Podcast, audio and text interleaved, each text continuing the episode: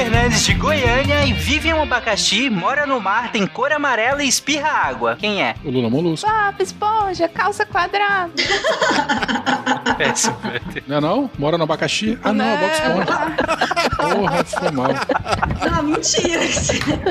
Eu tava cantando a música no meu, na minha cabeça aqui. É verdade. Esse é o especialista, esse é o biólogo É especialista. verdade. Eu confundi as casas, um é vizinho do outro.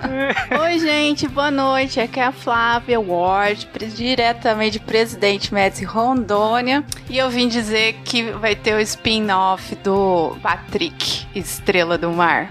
Ha! Também. Eu não sei o que eu tô fazendo nesse cast, porque Minas não tem mar, então, mas estamos aí pra cumprir essa cota.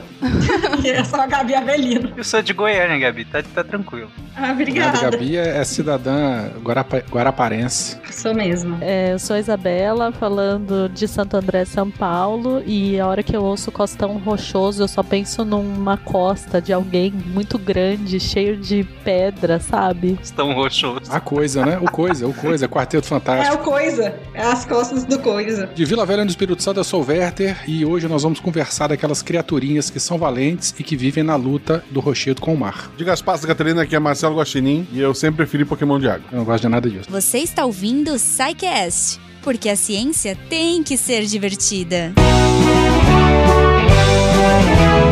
E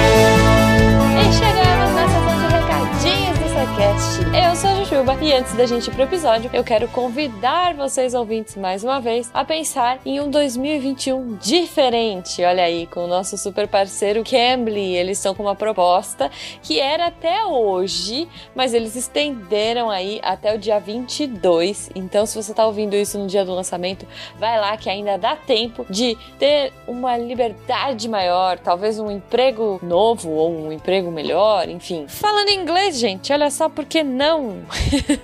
o Cambly tá aqui propondo para você uma solução para você mudar de vida, quem sabe, em 2021. Porque, vamos combinar, né? 2020 já, já deu. Chega de 2020. então, olha só, se você assinar aí o plano anual do Cambly com o nosso código SciCast21START, ah, o link vai estar aí no post bonitinho, você ganha 47% de desconto no plano. Olha aí. Então vale super a pena, cara. Bom, se você ainda não conhece o Cambly, a gente tá aqui, é o nosso, super- é o nosso parceiro há tanto tempo. Mas se você ainda não conhece, você vai lá, entra no cambly.com, que é C-A-M-B-L-Y.com, e conhece o- essa plataforma maravilhosa, cara, que conecta professores nativos com você, aluno de qualquer nível, com qualquer dificuldade e com qualquer necessidade, na hora que você quiser, do jeito que você quiser. Você pode escolher o horário, o tempo de aula, quantas vezes por semana, que tipo de professor você quer. Se você gostou do professor, você pode agendar todas as aulas do mês ou do ano, enfim, com o professor. Você pode, enquanto a agenda dele estiver disponível lá, você pode agendar. Ah, não gostei desse, quero outro. Não tem problema, você troca. Cara, essa liberdade é muito maravilhosa. E é essa liberdade também de falar inglês e também de evoluir aí o seu currículo e suas possibilidades para 2021 que o Cambly quer te dar. Então entra lá no site do Cambly, usa o código SciCast21START e ganha 47% de desconto no plano anual, tá bom? Depois vem aqui e me conta o que, que você achou. Como que você me conta o que, que você achou? Contato arroba naquele Fala que eu discuto, arroba Portal Deviante no Instagram e no Twitter e, claro, pelo post desse episódio, que, além de fazer amizades e tirar dúvidas, também serve pra gente trocar uma ideia, tá bom? Os nossos Psycasters estarão aí antenados no post, então é a sua oportunidade de mandar amor pra eles. Gente, fora isso, se você quiser mandar amor pra gente em forma de apoio, a partir de um real, PicPay, Padrim e Patreon, você já faz parte da família Deviante, já ajuda esse projeto a crescer e continuar firme, forte e divertido aqui. E claro, a sustentar os outros projetos da casa, né? A gente agradece demais. E se você não puder ajudar financeiramente, compartilhe o projeto, manda amor pra todo mundo, manda ciência divertida, porque a gente tá precisando e eu acho que as pessoas precisam de mais ciência e mais sorrisos. Então, o Secast tem os dois. Fica aí a sugestão pra vocês. Gente, lá no finalzinho tem os textos da Deb falando em sorrisos. Quem não ama aquela risada maravilhosa? Então fica até o final, acompanha aí quais foram os textos da semana e a gente se fala na semana que vem. Beijo pra vocês.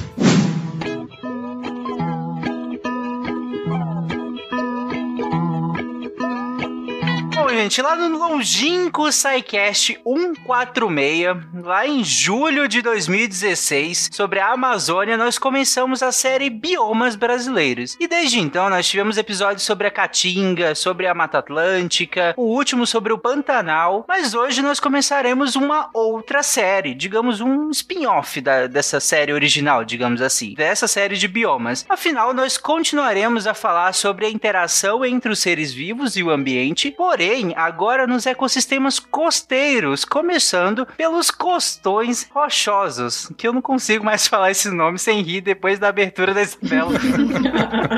Desculpa. Parece aquele meme do Delícia, cara, sabe?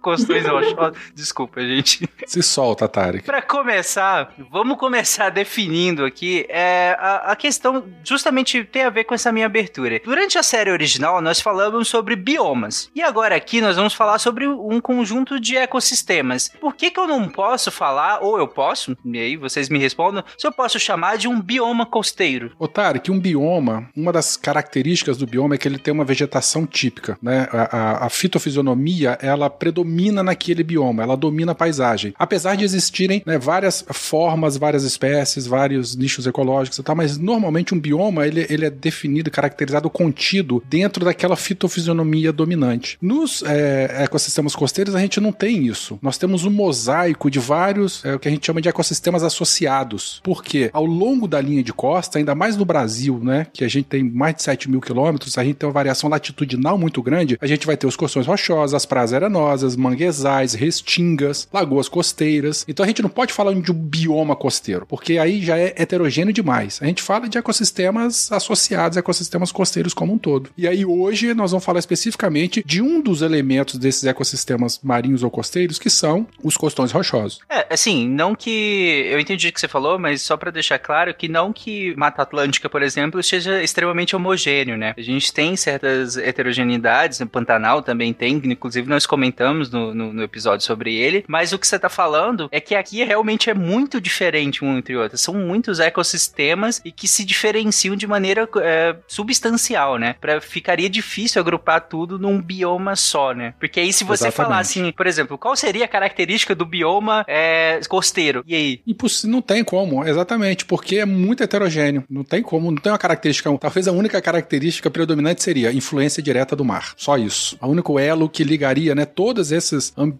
ambientes que nós falamos agora há pouco. E pronto, né? Mas na verdade eles são bem distintos. É, é porque assim, a gente eh, vai ter tanta essa, essa distinção tão grande assim, porque a gente vai tratar um pouco da geomorfologia, né, dessa, dessa costa. Então, como que vai ser a, como que é a plataforma, né, a plataforma oceânica e tudo mais. Então, isso vai fazer diferença no, no que está associado. Eu acho que é uma das principais diferenças da biogeografia dos ecossistemas costeiros, né, Werther? Sim, sim, com- é bem, bem, bem isso aí mesmo. Bom, acho que ficou bem claro. E aproveitando, Gabi, que vocês falou a questão da plataforma. Se a gente pegar do mar aberto, por assim dizer, e, e caminhar em direção ao continente, a gente tem diferenças geográficas que são extremamente importantes porque a gente vai falar não só hoje, mas ao longo de- do- dos outros episódios. Eu queria começar justamente pelo substrato desse caminho que a gente fez do mar pro, pro continente. Como que a gente pode diferenciar eles, classificar e qual é a importância da gente fazer isso para que a gente entre, por exemplo, na fauna? É Quando a gente vai falar agora dos ecossistemas, quem vai,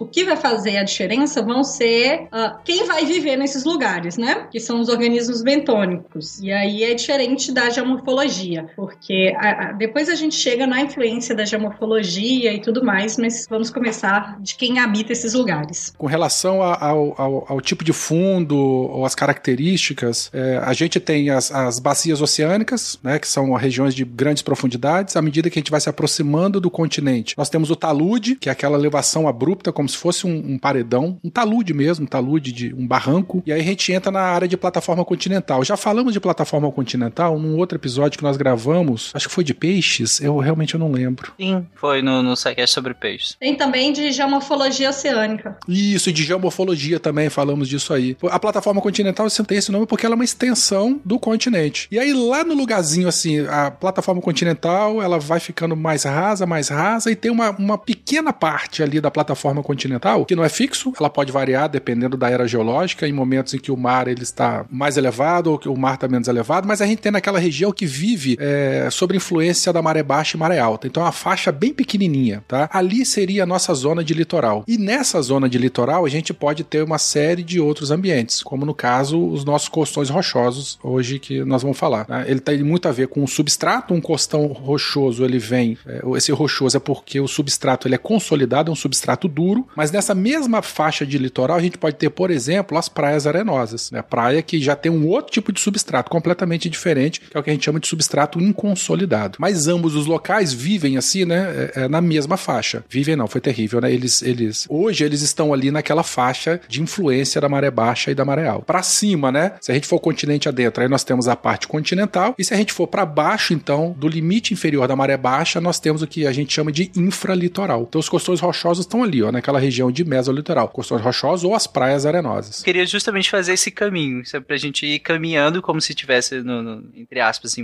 aberto, para ir caminhando pro, no sentido da costa mesmo, no sentido do continente. Mas você citou dois termos, eu acho legal a gente definir esses termos bem definidinho para que a gente caminhe é, para frente, que seria o substrato consolidado e o substrato inconsolidado. É bom lembrar que já... caminhar é aquilo que a gente fazia quando podia ir na rua. é no mar, eu acho. No mar tudo bem. Caminhar no mar eu toquei a, a precedente. Bom, então, como o próprio nome diz, o, o, o, substrato consolidado ou inconsolidado, ele tem a ver com a, a, a, a rigidez do ambiente, né? Substrato consolidado são aquelas superfícies rígidas, duras, em que os organismos, na maioria das vezes, vai crescer sobre o substrato, em cima dele. No máximo, eles vão crescer numa fenda, né? É, é, como a rocha ela é dura, é, nem todos os organismos conseguem cavar e viver é, em, em, túneis dentro da rocha, mas no, e normalmente essa colonização ocorre na superfície, o que a gente chama de organismos epibentônicos, vivem acima do substrato. O inconsolidado, como o próprio nome diz então, é aquele substrato que ele é formado por grãos, grãos de areia, de silt, de argila. Eles são muito suscetíveis ao hidrodinamismo, à força das ondas, à, à força dos ventos, à força das marés. Todo mundo aqui já deve ter ido ou visto uma praia, já reparou, né, que o vento sopra, o, os grãos de areia eles se locomovem, né? Eles são transportados na, na, na pela ação dos ventos, né? O mesmo acontece pelas marés, perdão, com, com as ondas. É, no caso aqui, o hidrodinamismo. Então é muito comum, por exemplo, a gente ir numa praia no verão e no inverno e a feição dela, né, a morfologia dela ser completamente diferente. Porque em praias, por exemplo, que tem muito hidrodinamismo, geralmente vai ter retirada de sedimento. Praias com baixo hidrodinamismo vai ter depósito, deposição de sedimento. Isso muda ao longo do ano, ao longo do tempo. Então essa, essa dinâmica né, é, é, do comportamento do sedimento né, é, caracteriza um substrato inconsolidado. Como a gente está falando de umas áreas em que os grãos eles não são coesos, não é um substrato rígido, a gente tem grande quantidade de organismos vivendo dentro deles, né? O que a gente chama de infauna, né? os organismos que cavam túneis e tal. Nós vamos falar bastante disso no nosso episódio de praias e, e lagoas costeiras. Então hoje a gente vai ficar só no substrato consolidado. Aí lembrando assim que a gente está falando dos organismos, né? É, sim, a variação de, de organismo que tem, como vocês podem imaginar, né? Num substrato, né, nessa, nesses dois tipos de substratos que o Werther falou. A quantidade de, de organismos que tem, a variação, e para se adaptar a essa, essas marés, a, a, esse tipo de local onde eles têm que, que ficar, é, ela, além de ser grande, né, a, a, a quantidade de, de espécies, aí vai de micro-organismos até animais maiores, mas é, e, e, e tem toda essa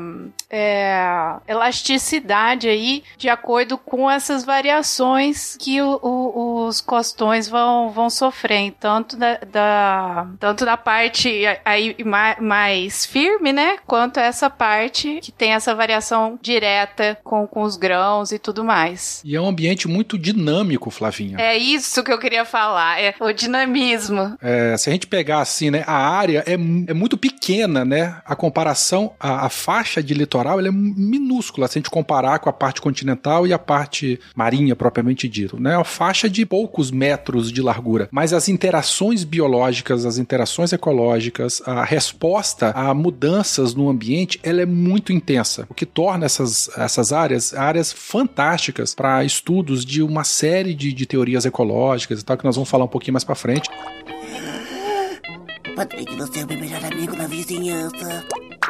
Bom, e eu acho que você é feio. Amarelo é feio. Como a gente falou um pouco no episódio de pedologia, a formação dos solos no Brasil se deu de forma diferente, né? Difer é, nas diferentes regiões, que conecta um pouco com o que o, o Tarek perguntou sobre uma uniformidade no se poderia ser classificado como um bioma. Então, ao longo da costa do Brasil, a gente tem rochas diferentes em diferentes lugares, e eu imagino que o substrato inconsolidado é ligeiramente diferente nesses lugares, não é isso? Sim, sim. Se a gente pegar no Nordeste, né, que tem que o grupo Barreiras, né, ele encosta praticamente no litoral, é, onde ocorrem as falésias e tal, a, a, a, química do sedimento, a granulometria do sedimento é completamente diferente. Por exemplo, se a gente pegar uma praia lá, a praia do Cassino, lá no sul do país, em que a gente, né, no, é, é, é, praticamente silt argila e, uma, e muita influência da, da pluma do, do, rio Paraguai, é, que despeja uma quantidade enorme de, de sedimento e vai mudar a coloração, aí vai mudar a textura, vai mudar um monte de coisa. Quero até tirar uma dúvida com você, Werther, porque eu tava lendo, e aí, porque do, da localização, e eu acho que ia ser até legal a gente falar, de onde de verdade acontecem os costões rochosos, porque, na verdade, assim, os costões rochosos, eles estão ligados a, ao embasamento ígneo, né, pré-cambriano e tal. Então, eu acho que ia ser legal a gente é, localizar mais ou menos onde na costa litoral que acontece, ou ele acontece, assim, bem segmentado? Por conta da, desses fatores de, de formação geológica, né, da costa ser, ser diferente, porque a costa do Brasil é muito extensa, é, a formação que vai acontecer vai ser mais ou menos da parte do sul de Santa Catarina, né, Werther? É por ali, mais ou menos. Até aqui, mais ou menos a região sudeste, onde a gente está aqui, São Paulo, até o Espírito Santo. É, norte do Espírito Santo, sul da Bahia, onde a gente tem bastante é, o tipo de rocha, o granito, né? Ele, ele aflora, a gente tem muita, muitos depósitos do arenito ferruginoso, que também é uma rocha sedimentar, mas ela também promove estruturas rígidas, e tem um banco dos abrolhos ali, mas praticamente o Nordeste todo e o Norte, a gente tem muito, não é que não tem, tem muito pouco costão rochoso. Temos algumas estruturas de recifes biológicos, mas sem dúvida alguma o que predomina são as praias arenosas. Mas aí sim, a gente pode dizer que a maior frequência de costões rochosos seria aqui na região sul e sudeste do Brasil. Brasil. E é uma área enorme, né? Se a gente pegar ali o sul de Santa Catarina, até você falou até meio da Bahia ali, mais ou menos. Uhum. É que é uma área gigantesca, né? Sim, sim. sim a costa enorme. inteira do Brasil é gigante a área. E o que faz muito sentido também, porque a gente tem as cadeias de montanha. A Serra do Mar, por exemplo, né? Ela encosta ali no mar, obviamente, né? Com o nome desse. É, ali na região de São Paulo, Rio de Janeiro também. Então, é, isso seria uma, uma expressão visual, né? Disso que ocorre. Que o, o cristalino ele encosta, né? Na beira da praia e a rocha em contato com o mar ela serve de substrato para a colonização das espécies, formando os costões rochosos. E eu acho que deve ficar muito no imaginário das pessoas sobre o que é, né, praia e serra, essas coisas todas, porque é onde está a maior concentração da população do Brasil, né? Tanto na área costeira como um todo, mas principalmente aqui na região sul e sudeste. Então eu acho que é mais difícil para alguém é, ter na, na imagem dela de praia a fisionomia do, do Nordeste, por exemplo. Só para deixar claro, a explicação do Werther no início, daqui para frente, quando nós falarmos de substrato consolidado, como o Werther falou, a gente está querendo falar de coisas sólidas, digamos assim, de rochas, de madeira, enfim. E quando a gente falar de substratos inconsolidados, como foi falado, a gente quer falar de, de areia, de lama, até pelo próprio nome eu acho que fica fica até meio intuitivo da gente saber o que, que é um, o que, que é outro. Mas dentro do substrato consolidado, a gente ainda pode ter classificações internas, né, velho? Sim, sim. A gente pode ter, né, os recifes artificiais, que são aquelas estruturas produzidas, né, estruturas antrópicas em contato com a água do mar. Então, um, um pier, um pilar, um casco de navio, um porto, né, um naufrágio, tudo aquilo feito por ação antrópica que entra em contato com o mar. É uma superfície rígida, é um substrato consolidado, mas a gente chama de superfícies ou os recifes artificiais. A gente tem o substrato consolidado de origem biológica, que são os recifes de corais, né, propriamente dito, ou os recifes de algas, lembrando, né, que aqui no Brasil a gente tem grandes extensões de recifes biológicos formadas de, de algas, algas vermelhas, né, grandes extensões de rodolitos, algas vermelhas é, calcárias que formam estruturas tridimensionais complexas, lindas, formosas, belas e maravilhosas. Então, o recife biológico não necessariamente é feito de quinidário, né, dos, dos organismos que produzem carbonato, dos animais, mas também de plantas. E aqui no Brasil a gente tem esses du- essas duas situações. E a gente tem o terceiro tipo de substrato consolidado, que são os substratos rochosos propriamente dito, que dão nome a esse episódio, recife rochoso. Tá? Todos eles são estruturas recifais, são recifes. O recife, então, é aquela estrutura tridimensional, né? aquela estrutura rígida e tridimensional, tá é, é, em contato com a água do mar, completamente submersa ou não, que serve de substrato para a colonização das, das espécies, das diferentes espécies, animais ou vegetais. Legal é que a gente considera dentro da classificação também superfícies artificiais, né? Como você falou, É, navios, por exemplo, que inclusive a gente faz de propósito, né? Afundar navios às vezes para que seja colonizado, né? É, isso é uma celeuma, rapaz, uma polêmica, porque gente- um, um dia a gente pode falar, produzir um material sobre isso, porque existe uma polêmica muito grande de se produzir recifes artificiais versus é, o local onde você vai afundar. Porque nada justifica a gente criar um ambiente recifal artificial próximo de recifes naturais. Existe impacto é, biológico direto em cima das comunidades, né? Seja de, de peixes, de invertebrados e tal. Mas sim, de fato, é, existe afundamento é, proposital para a criação dessas estruturas. A gente pode falar numa, numa outra situação. Ecoturismo, aquele mergulho, né? Aquelas Sim, situações mais específicas, assim. É, o que eu mais vejo é nesse sentido do ecoturismo, né? É afundado, principalmente perto de uma área onde é fácil de eh, médio administração, digamos assim, né? Para que seja viável levar pessoas, equipamento e tudo mais. Mas nada é inócuo na natureza, né? Pois é,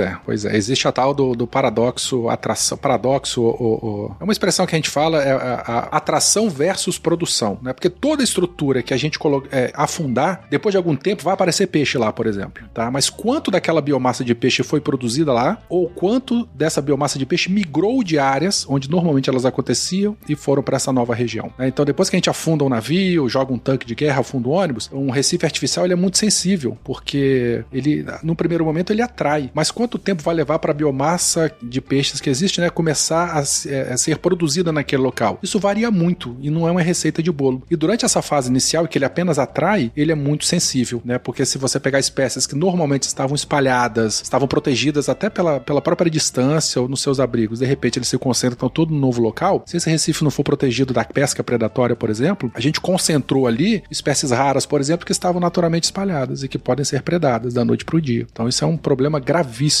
é, que precisa ser considerado quando é, forem elaborar projetos de, de recifes artificiais. Mas enfim, a gente fala isso outra hora. Mas é bem interessante mesmo. E tá dentro de qualquer forma, é um tipo de substrato consolidado, né? Então- Sim, sim, voltando à pauta, sim, também é um tipo de substrato consolidado. Mas o foco de hoje, como você terminou sua fala, é, são os costões rochosos, que a gente já falou é, a área de, de maior incidência deles aqui, mas a gente acabou não explicando exatamente o que de fato é um costão rochoso, quais são as suas características. gente. O costão rochoso é, é a rocha em contato com a água do mar, que vai ser colonizada pelos organismos, que ali vão ser ocorrer todas essas interações biológicas aí que nós vamos falar mais pra frente.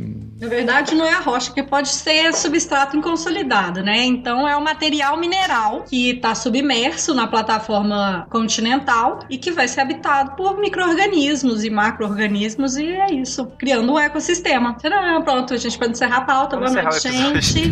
Porra, faz não, tem tanta coisa bonita pra falar aqui. Mas, inclusive, Werther, uma das coisas que você citou no, na- no início é a questão do, do quanto esses costões e algumas áreas desses costões, por, essa, por características próprias dele, são muito usadas para pesquisa científica, né? Para estabelecimento de relações ecológicas, enfim, uma série de pesquisas científicas. Que características são essas que colocam ele de, nos holofotes nesse sentido? Bem lembrado, eles são verdadeiros laboratórios a céu aberto. Primeiro, Tarek, é a facilidade de acesso, né? Porque eles estão na costa, né? Então qualquer um pode pegar um carro, pode ir a pé. Eu aqui, cinco minutos de caminhada, eu tô num costão rochoso e eu já posso observar, usar, usufruir, estudar, fazer o que, enfim, o que tiver que ser feito lá.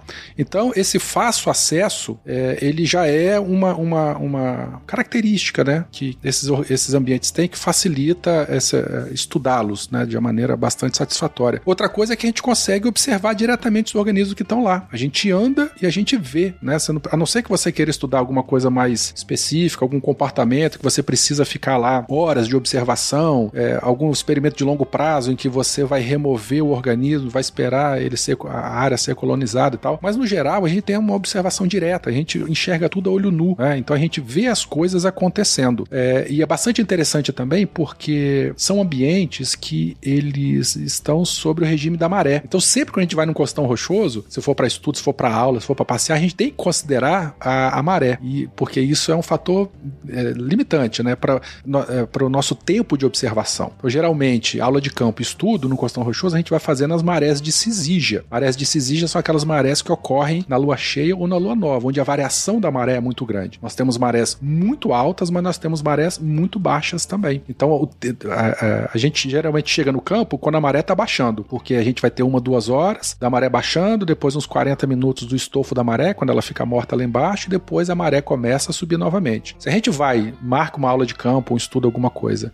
uma maré de quadratura, por exemplo, que é aquela maré que acontece nas luas é, crescentes ou minguantes, a variação da maré é pequenininha. Então a gente tem pouca área de estudo, porque vai ser uma maré morta mesmo lá, ela não vai ter grandes variações, mas a gente também não vai ter grande área do Recife para ser estudado. Para quem nunca acompanhou assim a, a alteração da maré, né? Ela, ela vai expor quando ela tá baixa, né? Igual essas duas horas aí que o, que o Werther falou, que é a hora que ela, tipo assim, o mar vai puxar aquela água de volta, ela vai expor todo esse, esse paredão, né? De onde estão todos esses seres vivos aí a serem estudados. Então vai facilitar esse, esse acesso, porque primeiro você não tem que mergulhar, você só chegar ali, tá lá o bichinho ou, ou a plantinha exposta, né? E, e como eles já estão acostumados a essa variação de ambiente, é, eles não, não, não sofrem um prejuízo de você ir lá e tirar um peixe, tirar um bicho do, do, do habitat dele, né? Para você ir e pesquisar num lugar seco ou coisa assim. Você consegue fazer essas observações por ali mesmo sem que ele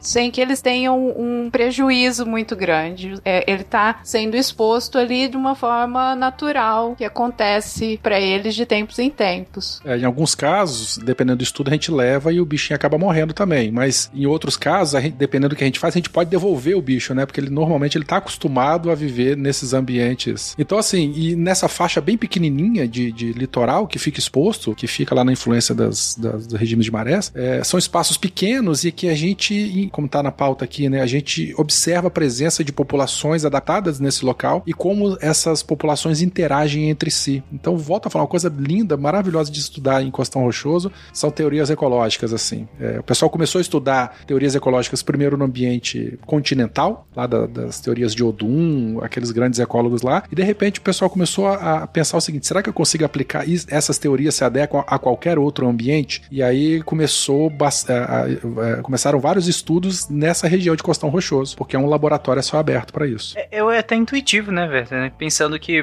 se eu tô estudando o continente e agora eu quero testar se isso se aplica, né, ao ambiente marinho de fato. É, se é uma lei, né? Se, é, se essa hipótese, se essa lei realmente ela é. Vamos, vamos tentar falseá-la, né? Vamos, vamos tentar reproduzi-la em outro ambiente, com outros organismos e tal. É um campo de provas bem legal. E aí eu meio que um dos ambientes mais próximos que, se, que eu vou ter organismos que são essencialmente marinhos, mas que eu, eu posso ter acesso a eles de maneira mais fácil, de maneira direta, sem precisar de grandes é, estruturas, equipamentos e tudo mais. Com organismos que são essencialmente marinhos, né? Sim, praticamente sim. Obviamente que a gente tem alguns. For um costão próximo de uma foz de rio e tal, vão ter algumas adaptações, pode acontecer algum bicho com um pouco maior, uma espécie, uma tolerância um pouco maior de água doce e tal, mas praticamente são essencialmente são espécies marinhas. Patrick, mas o que você está dizendo?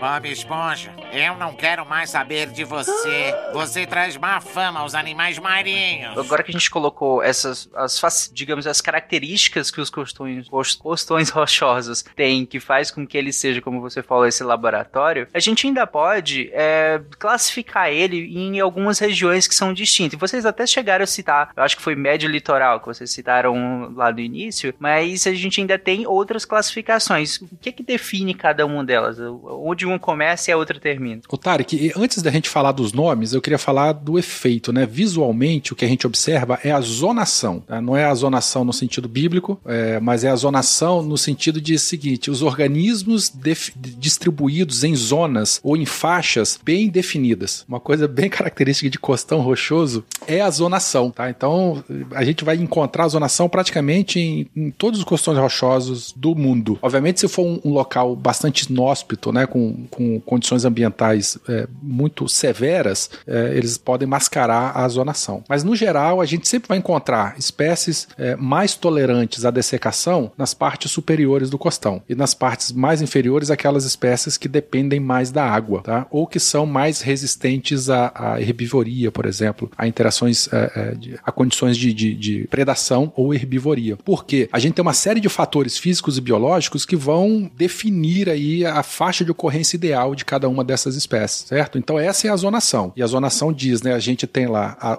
organismos do supralitoral, do médio litoral e do infralitoral. Lembra no começo que eu comentei o seguinte, o costão rochoso, ele tá ali naquela zona de entre marés, né, do limite da maré baixa ao limite da maré alta. Tudo que está abaixo do limite da maré baixa é o infralitoral. É aquela região que permanentemente está coberta, está é, é, tá submersa. Então é uma região que não tem estresse hídrico. Os organismos não precisam se preocupar com falta d'água, porque elas estão o tempo todo debaixo d'água. No médio litoral é só aquela, é aquela região que fica entre a maré baixa e a maré alta. Então ali, dependendo da hora do dia, o organismo ele está é, com falta d'água. Né? E em outra, em outra região ele vai estar tá submerso. Ele vai estar tá submerso. E o supralitoral é aquela região do costão rochoso que recebe só o spray salino. Todo mundo já deve ter visto uma onda batendo, né? Uma onda bate, aí ela espalha, não é isso? E ainda sai aquele sprayzinho, assim, aquele vapor de, de, de, de água salgada. O supralitoral, então, é aquela região que tem que só chega o vaporzinho d'água. Tem umidade, mas a umidade ela vem do mar não na forma líquida, na forma de vapor. Então, essa, essa disponibilidade diferente de água acaba definindo os organismos é, que vão predominar em cada uma dessas faixas. Aí, a, par a partir de, dessa ideia que, que o Werther colocou, né, de como é que funciona, você fica imaginando essas alterações no nível dos oceanos, né? Ah, aumentou não sei quantos centímetros, não sei quantos centímetros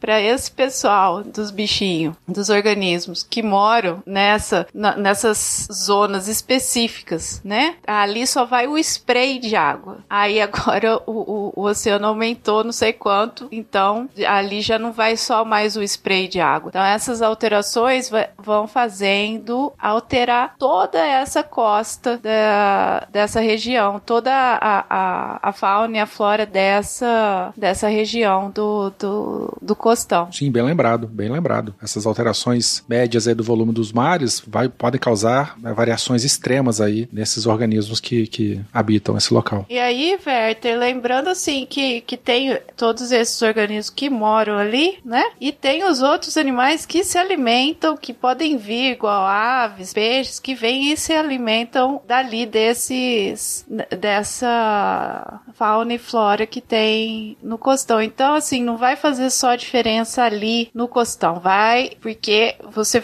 a gente estava falando agora há pouco do estudo ecológico e como é rico e como dá para fazer o acompanhamento é muito bem feito. Então, você consegue ali observar toda essa rede que é criada, né? E que se uma coisinha ali fica, é, como que eu posso dizer? Comprometida, né? Exatamente. Aí vai comprometendo a cadeia inteira. É, é uma teia ecológica bastante complexa. Os costões rochosos também, eles são uh, uns testemunhos importantes da, da história evolutiva, né, da zona costeira, quando a gente olha pela geologia da coisa. Porque como a gente vê essa zonação, e aí tem essa diferenciação vertical dos indivíduos que vão viver em tal lugar, ou, né, sob tais, tais condições, quando a gente tem uma variação no nível do mar, ou, né, tipo assim, quando a gente, quando diminui o nível relativo do mar, e aí a gente consegue visualizar alguns, uh, alguns testemunhos dessas espécies, por exemplo, uh, algum ouriço, alguma coisa do tipo, que vivia num nível daquela zonação que a gente comentou. E do mesmo jeito, a situação que a Flavinha comentou, quando a gente tem um registro aumento do nível do mar, a gente vai afogar esses bichinhos, literalmente. Mas uh, de qualquer jeito, as, as, variações do nível do mar elas ficam registradas nos costões rochosos porque os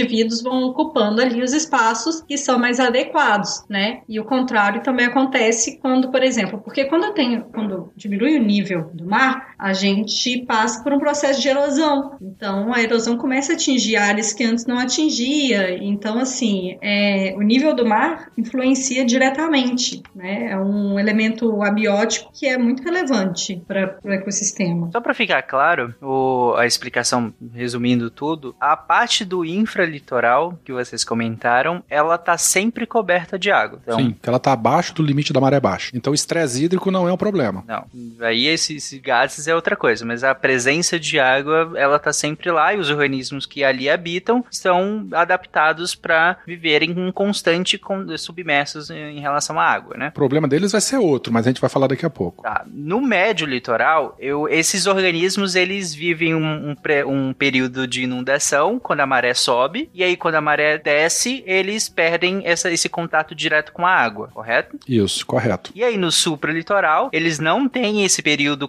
de inundação, é, a maré não chega a passar para o supra, supralitoral, mas tem, claro, uma grande umidade por estar ali em contato direto com o corpo hídrico. Então você tem os, como você falou, os vapores de água o tempo todo ali é, fornecidos para esses organismos. Então eles são adaptados a viver assim, não necessariamente submersos, né? Que é a problemática que a Flavinha trouxe. É, mas não vamos escrever isso em pedra, porque vamos imaginar o seguinte: tá uma maré alta, descisija e de repente entra uma frente fria. O mar fica com uma ressaca muito grande. Então a maré já tá alta, é, as ondas elas vão bater com mais força no, no, no costão rochoso. Então, eventualmente, pode ir água líquida pro supralitoral também. São situações raras, mas pode acontecer. Ah, não, tudo bem. É, é, Correto. Faz sentido, faz sentido. Porque o que eu tô falando é realmente inunda- inundação. Eles não. Sim.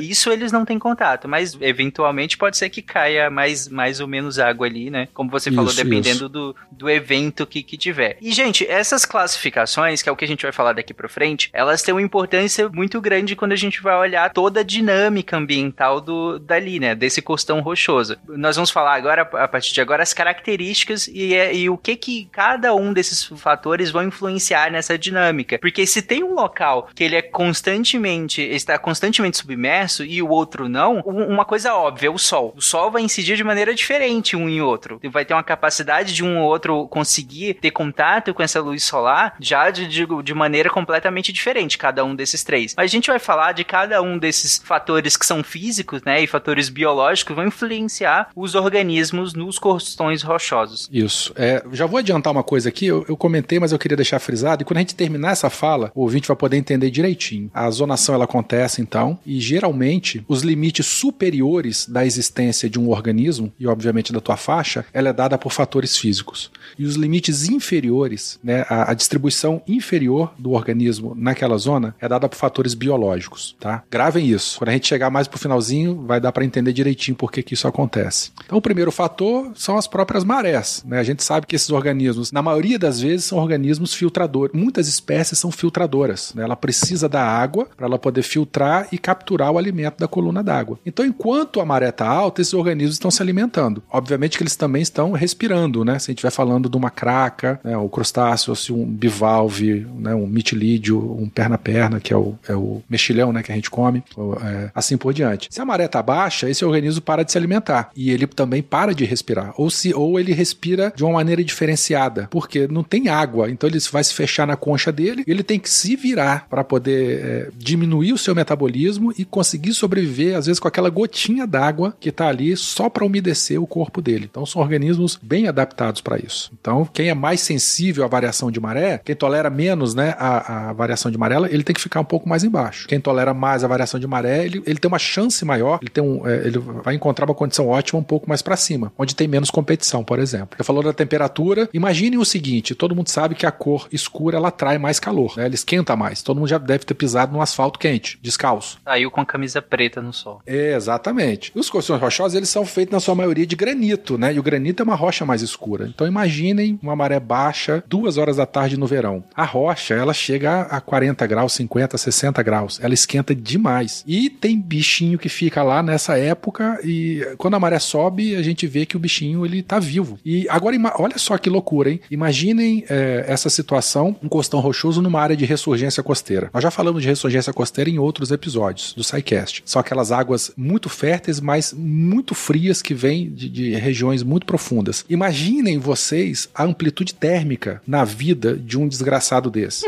que na maré baixa ele tá a, com, a 50 graus e de repente na maré alta ele tá com uma água que tá a 5 graus de temperatura. Então como é que não deve ser o metabolismo, a fisiologia, as estratégias de sobrevivência desses organismos para poder né, sobreviver num, num, num, ambiente com uma variação térmica tão grande assim? É, é uma doideira. Sim, é, é, é, o que as mães adoram falar, famoso choque térmico, né? Choque térmico.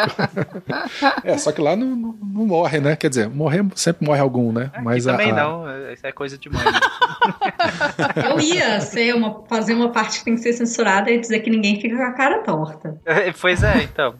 Mais um argumento pra, pra sua mãe que fala isso pra você quando você sai de futebol e vai entrar no, no, no chuveiro frio. Mais um argumento pra você. Aqui nada, é só ameaçar virar o chinelo que ela fica quietinha. ela nem fala muito. SciCast, seu podcast ciência.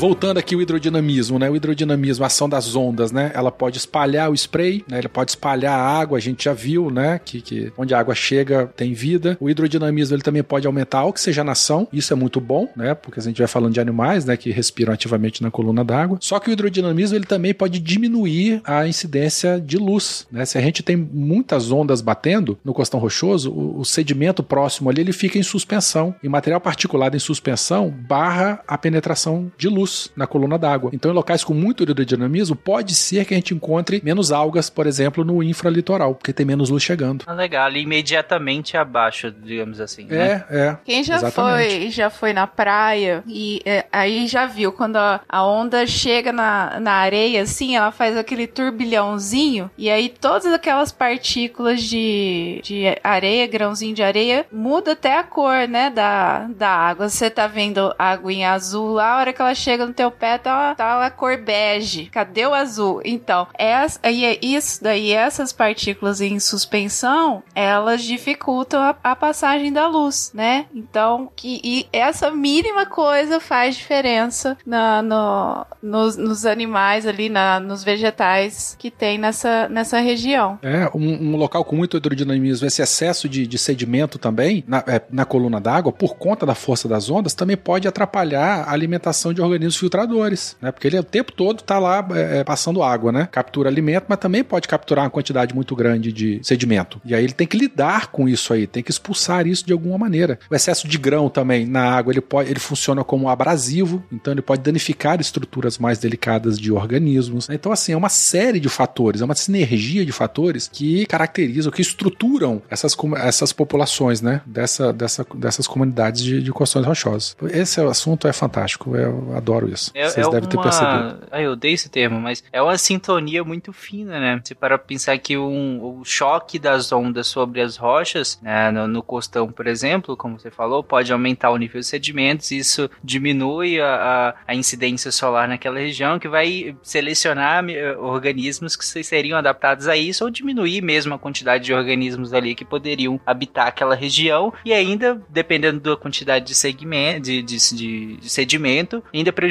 alguns outros organismos, como os filtradores, né? É, e não, e esse ajuste, como eu adorei a sua expressão, um ajuste fino, é tão bonito que às vezes da mesma espécie que, é, a, a, a, que habite locais com maior ou menor hidrodinamismo, a gente vai ter diferença na morfologia das populações. É, isso é lindo, né? Até botei na pauta aqui um gráfico aqui de, de biometria da mesma espécie de, de gastrópode, que a gente tem duas populações, uma que vive num ambiente com mais hidrodinamismo e outra que vive com menos de, de, é, menos hidrodinamismo. A que vive, a população que vive no ambiente exposto, ela vai ter uma abertura de concha maior, ela vai ter um maior peso é, é, do corpo e um menor peso da concha. Isso porque, se a gente pegar um gastrópode, ele é basicamente músculo, né? Que o organismo usa para poder. O pé dele é, é muito musculoso, ele usa para poder para poder se fixar ao substrato. Então, se ele vive numa região que tem muita onda, o peso do corpo é maior, a parte carnuda dele é maior, porque ele tem que ter mais músculo. E esse excesso de músculo, para é, ele poder ter uma eficiência muito grande, a abertura abertura da concha tem que ser grande também, para poder dar vazão, né? Essa força toda. E o peso da concha tem que ser menor, porque se for muito pesada, a onda pega e, e leva ele. É muito, é muito interessante. E a mesma espécie que habita em regiões é, mais abrigadas, ela tem uma abertura de concha menor, ela tem uma, um menor peso do corpo e um maior peso da concha. Maior peso da concha, provavelmente porque uma, uma concha maior, ele, ele, ele, ele te, teria uma proteção maior contra predadores, por exemplo, que também preferem essas regiões mais abrigadas. Acredito que a gente mantendo a nossa nossa referência básica para esse episódio, o Gary seria um gastrópode, tá? Para quem não sabe o, o que é o gastrópode, Um é um gastrópode que fala miau, né? é É um gato, É um- gatóspode. Gatróspode. Já não tá fácil falar costão rochoso rápido. Agora você vem me confundir mais ainda. Então, é um, é um molusco, né? O, o, o Werther. E ele tem essa concha e essa abertura que o, que o Werther tá falando, né? Na concha. E o, o, o pé. É, ah, sabe o ca- caramujo que você vê? É o caramujo, caramujo, em- caracol. Em casa, né? É, é um gastrópode. É, aí a gente tá falando de Gary, que é o que vive no mar, nessas partes específicas aí. E os filtradores que nós já citamos é o próprio Bob Esponja, né? É, pode, exatamente, isso aí. É, aí descobrimos que Bob Esponja não mora no fundo do mar, né? Nem Bob Esponja, nem Patrick, nem Gary. Mas tudo bem, continuamos. Agora tu vai me dizer que não dá pra acender uma fogueira no fundo do mar. Que eles bebem água de filtro no fundo do mar. Eles vão à praia, eles estão no fundo do mar e vão à praia. Destruiu a minha infância. Tá Flávio? É, gente, vocês falaram em relação à, à temperatura, é, e o, o Werther até citou em relação, por exemplo, à temperatura do próprio costume, né? Do próprio, das próprias rochas, por assim dizer, que pode chegar a uma temperatura altíssima, né? Em, em comparação com a própria temperatura na, na água. Mas é, tem algum outra influência da temperatura, a temperatura em algum outro local que a gente possa considerar, ou alguma outra, outra característica desse aumento ou diminuição da temperatura? Ah, os, os organismos eles desenvolvem estratégias, né, para lidar com isso. Né? Podem é, é, estratégias comportamentais, estratégicas fisiológicas. Né? Um- um- durante a maré baixa e temperatura muito alta, a gente pode encontrar nas fendas dos corações rochosos a gente encontra uma, uma, uma quantidade enorme de organismos sedentários que eles se deslocam para essas fendas porque a grande é, adensamento deles vai minimizar a perda de água, né? E, e aí é, eles conseguem combater aí a, a dessecação por conta desse aumento da temperatura ou diminuição da, da, Indo da maré. fendas, né? É, migrando para essas fendas ou outros locais protegidos, né? Eles, eles, se, eles se deslocam para esses microhábitats. Uma outra estratégia para sobreviver à elevação da temperatura ou dessecação é a produção de grande volume de biomassa. Se a gente pegar, não sei se é, é comum aqui, se o ouvinte já viu, vocês já viram também, aquelas algas verdes parecendo alface, assim, que dá na praia ou que dá no costão rochoso. Aquele é um gênero de alga chamado uva, né? A gente tem algumas espécies no Brasil. Ela é conhecida como alface do mar, porque lembra muito o alface. São algas laminares, é, elas têm poucas camadas de célula, acho que são duas ou três camadas de célula só. São transparentes, assim, a gente olha, elas são muito frágeis, mas elas, elas se reproduzem numa velocidade muito grande. Ainda mais se a gente estiver falando de água enriquecida, né? Próximo a lançamento de esgoto, enfim, a água que tem a poluição orgânica em excesso lá, elas se reproduzem muito. Então, olha só, ela só tem duas camadas de célula. Se a gente pegar um filamento de, água, de uva e deixar meia hora no sol, ela já seca e torra. Mas uma estratégia que essa espécie teve é justamente é, é produzir grande biomassa. Porque às vezes a gente encontra camadas de 10, 20 centímetros de uva. Numa maré baixa, muito seco, a parte de cima está toda morta. Mas essa parte de cima ela serve, ela segura a umidade das que estão embaixo. Então, apesar de morrerem, né, alguns talos, alguns indivíduos e tal, aquela população local ali vai vai estar salva, porque esse excesso de biomassa ele ele segurou a umidade, não só para a uva, mas para uma infinidade de outros organismos que vivem associados. Estratégia de comunidade, né? É. A gente também tem é, grandes limites de tolerância. né? Tem, tem organismos que simplesmente, olha, eu tolero mesmo. Eu- os quítons, né? Quítons são gastrópodes também, mas ele tem a concha, ele é articulada. Acho que é o único grupo de gastrópode que tem concha articulada. Ele, ele vive na maré baixa mesmo e tá feliz da vida, continua migrando porque ele consegue, é, é, ele tem grande tolerância. O fato da concha ser articulada, ele consegue se encaixar melhor nas fendas e para ele não, não tem tanto problema essa questão do estresse de temperatura. E aí temos é, é, mecanismos fisiológicos, né?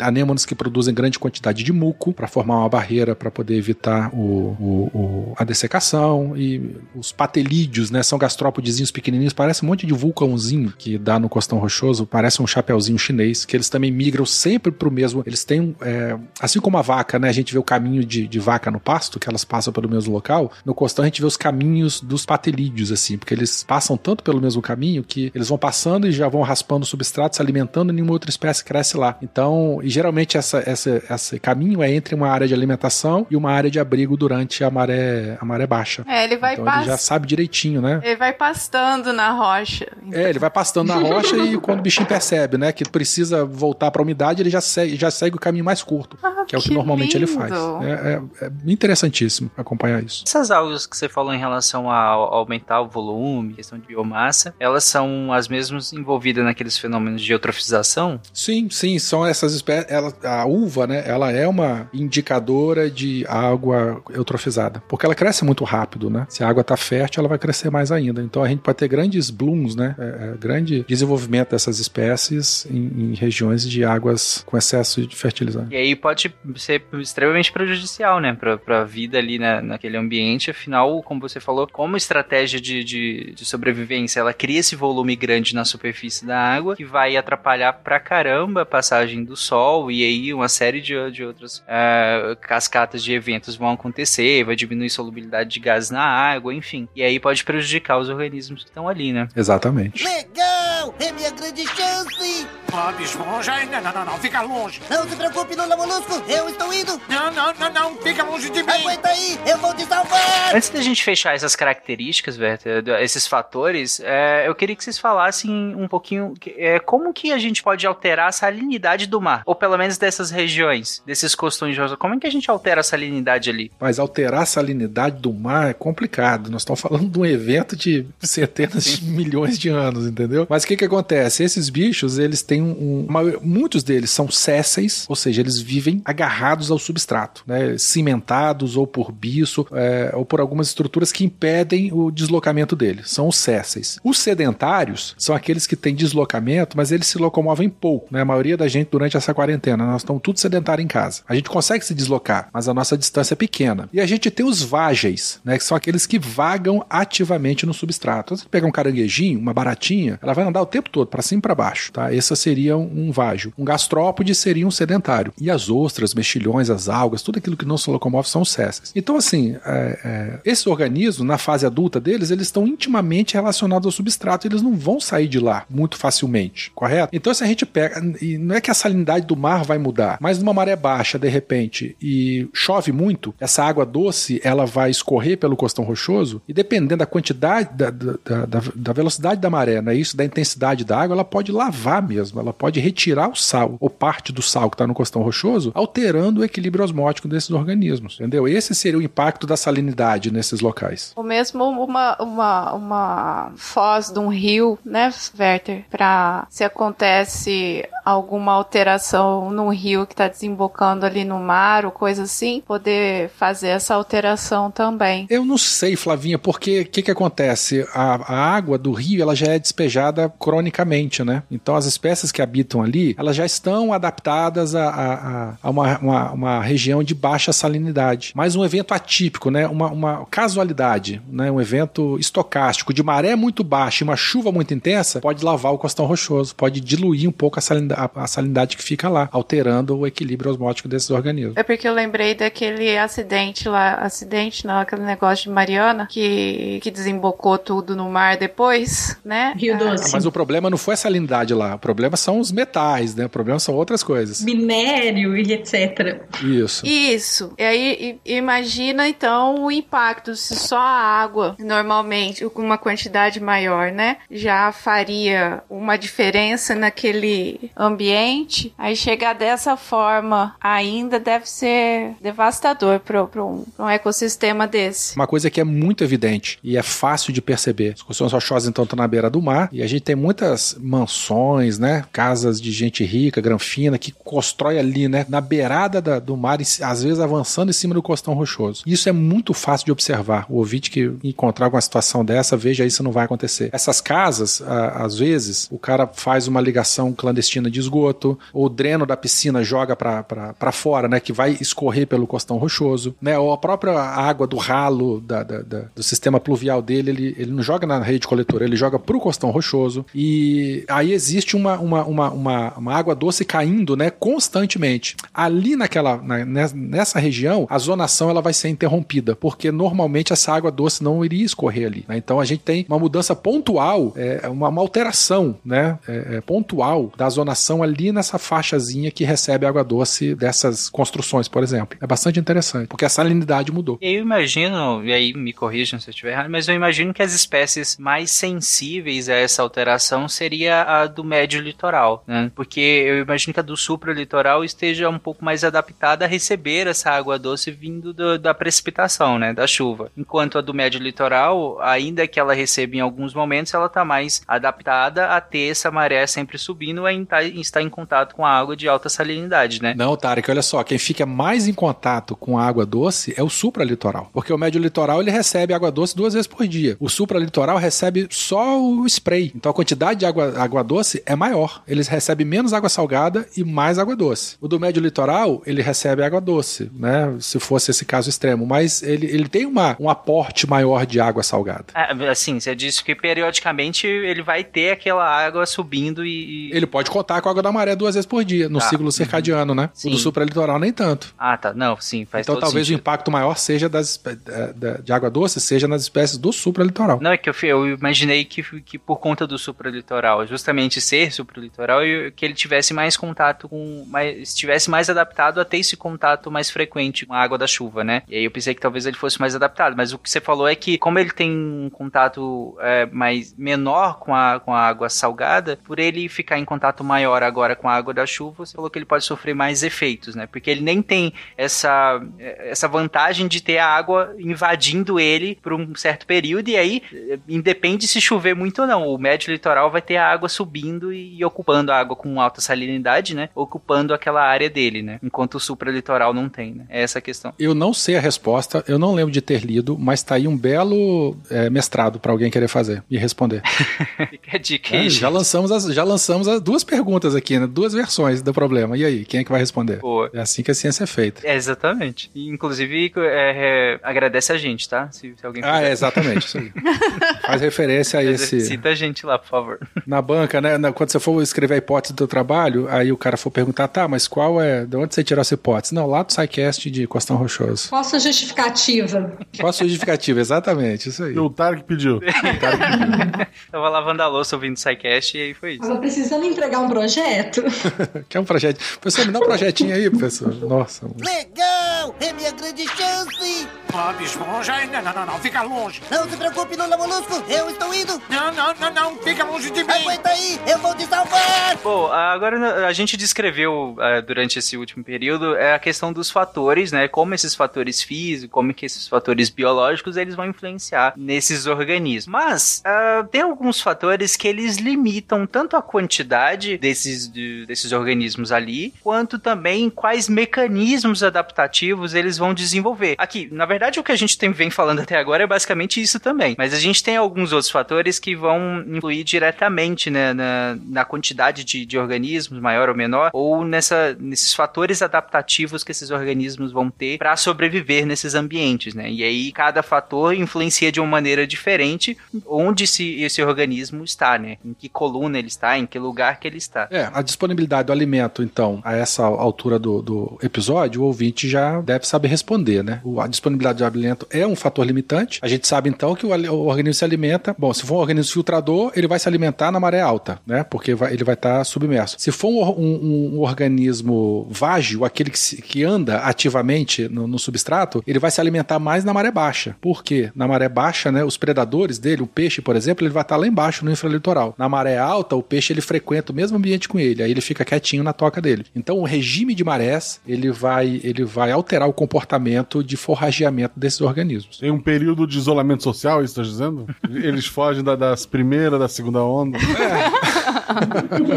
também, também. Berta, você falou em relação aos fil filtradores, né? Os filtradores, por eles, é, pelo que eu entendi, eles predominam na região de médio litoral. Não, tá, que é que tá? Eles, eles, eles, a gente encontra filtrador em todas as, em todas as, as regiões, mas eles são mais ativos, aliás, eles só vão se alimentar quando eles estiverem, quando eles estiverem é, submersos. Afogadinhos. É, afogadinhos, tá? Lá na franja do, do, do, do mesolitoral pro supralitoral, a gente vai encontrar filtradores também, em menos quantidade, poucas espécies, mas eles vão ocorrer ali também. Às vezes eles vão filtrar a água, mas assim, de, de, de poucas gotas d'água que passem por cima deles, eles vão lá tentar retirar algum tipo de alimento, entendeu? É isso que eu tô falando. Inclusive aquilo que a gente estava falando, né? Essas, esses fatores, eles vão ser mais ou menos importantes a depender de onde esse organismo tá, né? Exatamente. Uma outra, um outro fator limitante ou que influencia demais, né, na, na sobrevivência, organização e distribuição desses organismos é o tempo para reprodução, né? O que, que, é isso? É o sincronismo de, de reprodução, porque são organismos sésseis, não é isso? A fecundação é externa. Eles liberam os gametas na coluna d'água. Então, assim, muitas espécies elas deixam para se reproduzir novamente nos períodos de maré de cisígia, porque a maré sobe, ela tem como tem uma grande amplitude, ela fica mais tempo, o organismo ele fica mais tempo submerso. Se ele tem, tá, fica mais tempo submerso, ele tem mais tempo para poder liberar os gametas, certo? E como tem uma variação de maré muito grande, quando a maré baixa, ela vai espalhar os gametas para uma área muito maior. Então eles acabam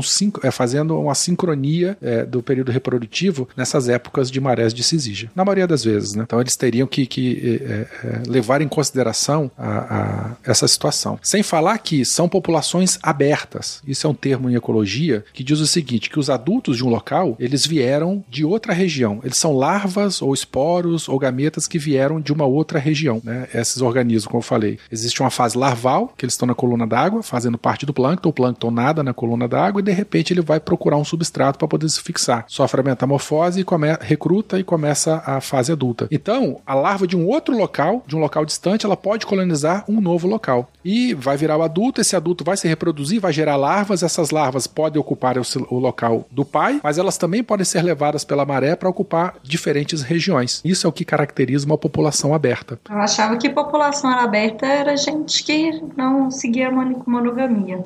Eita. Perfeito. Pra fazer referência à polêmica recente no Twitter, né? Datando o episódio. Bom, eu tô falando do, do, aspecto ecológico, não do aspecto comportamental, entendeu? Aí, aí, aí é com vocês. Se eles são excelentes nisso ou não, é outra história. Deus, Flávio. Tem uma outra situação muito interessante é, de adaptações desses organismos, que é o comportamento da larva. Né? A gente tem estratégias, né? espécies que elas podem produzir muitas larvas pouco seletivas. O que, que, é isso? O organismo produz a maior quantidade de larva possível e a larva ela faz uma única tentativa de fixação no substrato. Tá, solta a larva não, perdão, solta os gametas. Né? A fecundação ocorre na coluna d'água que vai gerar uma larvinha, certo? Essa larvinha fica nadando, de repente ela esbarra no, no, no, no substrato. Se aquele substrato tiver desocupado, ela vai se fixar, vai recrutar e vai começar a crescer. Mas de repente essa larva ela pode ser predada. Ou essa larva ela pode cair em cima de um outro organismo que produz um biocida, uma substância antiincrustante, por exemplo, e a larvinha vai morrer. Só que ela só tem uma única chance de fazer isso, certo? Isso é uma estratégia reprodutiva que dá certo também, tá? Uma outra estratégia é a espécie produzir poucas larvas, mas a larva ela é mais seletiva. O que, que é isso? Ela consegue perceber o substrato, é, ou, se, ou ela encosta, ou ela percebe pistas químicas das espécies que já estão lá, para saber se aquele substrato é adequado para ela ou não. Em alguns casos, a larva ela pode encostar, fica ali a poucas horas, percebe que não é um ambiente bom pelas pistas químicas do local, sai e aí deixa a corrente levar e se fixa num outro local. Também é uma, é uma estratégia é, é, de, de adaptação desses organismos. Legal, em um ela basicamente vai grudando. Eventualmente vai ser predada, eventualmente vai morrer e por conta de outros organismos. No outro ela já é um pouco mais seletiva, ela pensa antes de grudar, por assim dizer. É, entre milhares de aspas, né? Ela uhum. pensa antes de se grudar. lembrando que a gente tinha conversado disso em bioinvasões, né, Werther? É, eu acho que sim, Flavinha. É, do, do, do, mexilhão dourado. Que assim, eles, eles grudam e aí eles podem grudar em várias outras coisas sem ser o, o costão rochoso. É, eles são bem generalistas, né? Eles são, são uma peste. E, e aí, o, uma, um problema que a gente tem na defesa sanitária, né? É, pra para não ocorrer introdução de novas espécies ou, ou mesmo de vírus, porque como eles são organismos filtradores, eles vão filtrando a água e no, no, no músculo desses, desses animais acaba ficando alguns tipos de vírus ali. Então, se um navio sai daqui com um tipo de, de né, que, de, de um bivalve desse que tá grudado e que teve acesso de um vírus que só tem por aqui, pode o, o navio indo para outro lugar pode causar a contaminação desse outro local, tanto com o, molusco bivalve, né, ou então com, com essa parte é, microbiológica também. Então é, é, uma, é uma situação que, que tem que sempre ficar de olho na parte de defesa sanitária, é esse tipo de, de interação com, com os navios. Os navios ficam vários dias parados e como você, o Werther explicou aí, a variação da, dessa reprodução desses animais aí vai depender do, do estímulo aí do, das marés, se tem,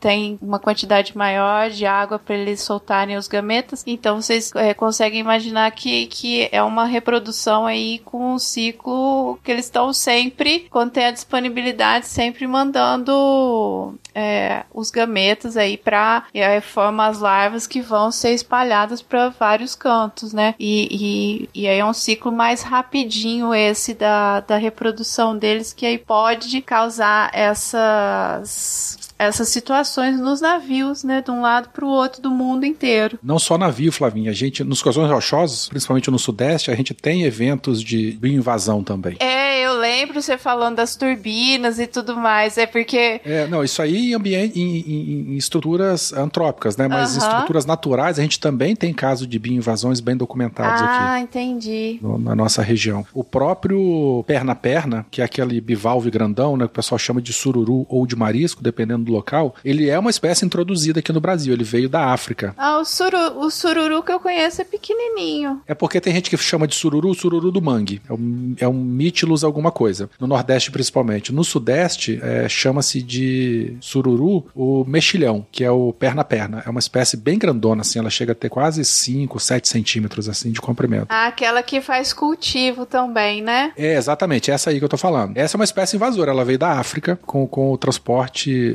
é, de escravos, infelizmente. Nossa. Vou aproveitar então que eu tô que estamos nessa parte. Quem gosta, né, é, de, de comer sururu, mexilhão, coisas assim, é, fica atento aos locais que vocês vão adquirir ou tudo mais. Essa, essa questão das uvas que, que o Werther falou, ah, que elas se, se reproduzem muito em área que tem uma quantidade maior de matéria orgânica, matéria orgânica que podendo ser esgoto, então e, e- e não compra nessas áreas onde tem muitas algas desse tipo, tá? Porque É, saiba a precedência. Exato, porque esses esses moluscos filtradores, ele, igual eu tinha explicado anteriormente, ele eles acabam é, filtrando certos tipos de vírus, principalmente o rotavírus, se não me engano, né, Tarek? Gastroenterite é importante. Isso,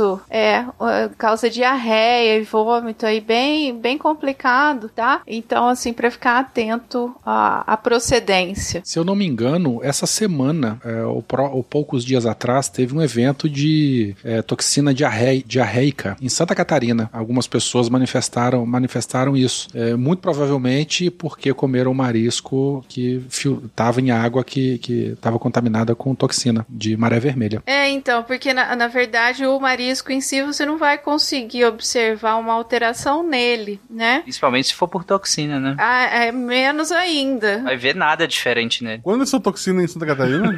Ô, Guaxa, se eu não me engano, eu vi uma notícia agora aí, cara. Tem pouco tempo. tipo assim, janeiro, dezembro pra Qual janeiro? foi a última vez que você comeu coisa? Não, eu tô falando de uns 15 dias pra cá. Ah, tá. 15, que bom. 20 dias pra cá. Então aquela, então aquela diarreia continua desconhecida. Prossiga. Prossiga. Foi, olha.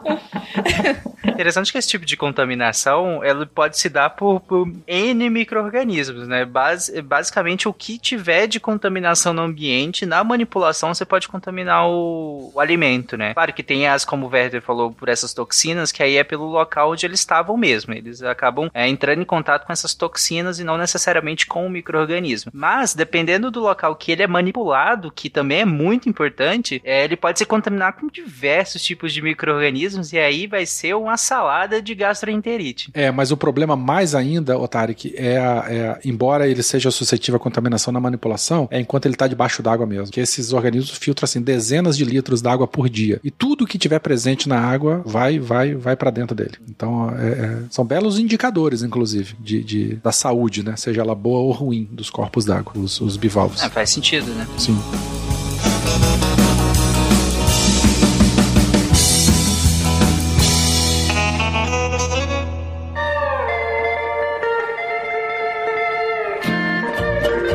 Mas como você estava falando da questão do- dos fatores que são limitantes, né, a esses, esses organismos, e aí você citou a questão da disponibilidade de alimento, o tempo da, da reprodução, é, o comportamento da larva, né, vai, vai limitar também a quantidade de, que a gente tem de, de, de organismos ali mesmo, de espécimes, e além disso a gente tem a questão da predação também, né, a, a quantidade de predação que esses organismos estão submetidos, né. É, a predação é muito interessante porque ela é um agente estruturador das comunidades biológicas. Né? imagine o seguinte, uma área onde você não tem predadores ou poucos predadores. A riqueza de espécies ela é, é menor se a gente comparar uma área que tem uma predação moderada. Lembrando de riqueza, eu estou falando aqui o número de espécies. Não estou falando de abundância, não estou falando de diversidade biológica. Por quê? Quando a gente tem, imaginem um banco de mexilhões. Lá no Costão Rochoso a gente tem a zonação lá e a gente tem uma faixa dominada por mexilhões. Tá? A abundância de mexilhões ela vai ser elevadíssima, mas a riqueza de espécies, o número de espécies, ela vai ser baixa,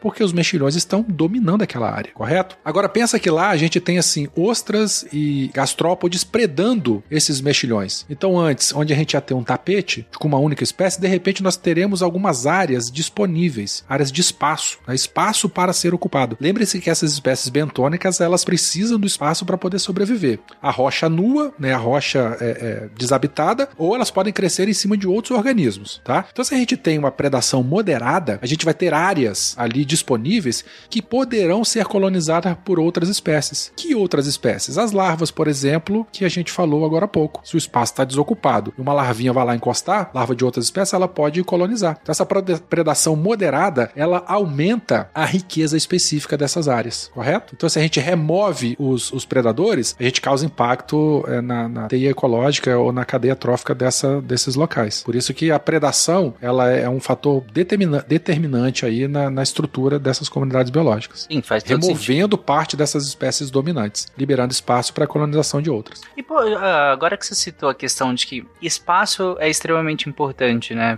para esses organismos, ah, a gente podia classificar esse- esses organismos entre aqueles que conseguem se locomover né, na- na- nesse espaço e os que não conseguem necessariamente se locomover nesse espaço. Ou tem mais alguma classificação? Com relação ao deslocamento, é aquilo que a gente até já comentou acima, né? Os sedentários são aqueles que têm pouca movimentação, somos todos nós durante a quarentena. Os vágeis, né, são aqueles que se locomovem ativamente, aqueles que a gente olha, né, visualmente a gente consegue ver o bichinho andando para cima e para baixo lá no costão rochoso. E os césseis são aqueles que estão cimentados fisicamente ao, ao substrato. O exemplo mais claro aqui seriam as ostras, por exemplo, né? Ostras, mexilhões, que a gente fica lá, a gente tem que raspar o substrato assim para poder arrancar o bicho. As algas, né, as macroalgas que a gente vê lá, são todas é, é, espécies césseis, que elas estão fisicamente é, anexadas ao substrato e não vão sair de lá por vontade própria. Do- dos sedentários que você falou, com pouquíssima movimentação, né? é, são, seriam os gastrópodes que a gente falou muito deles agora há É, pouco. aquela né? movimentação lenta, né? A gente, eles, eles estão ali, mas a área de deslocamento dela é pouca, pequena e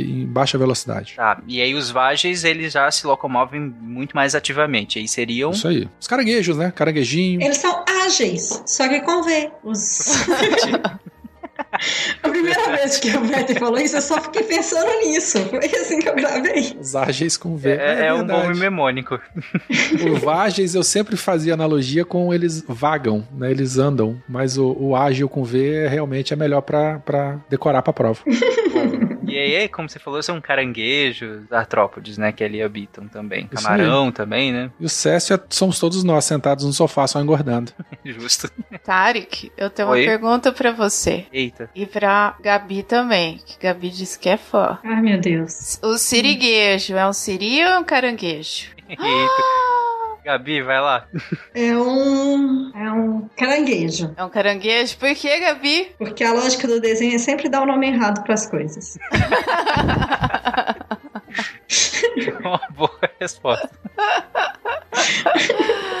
Acertei? Eu acho que não. Caranguejo.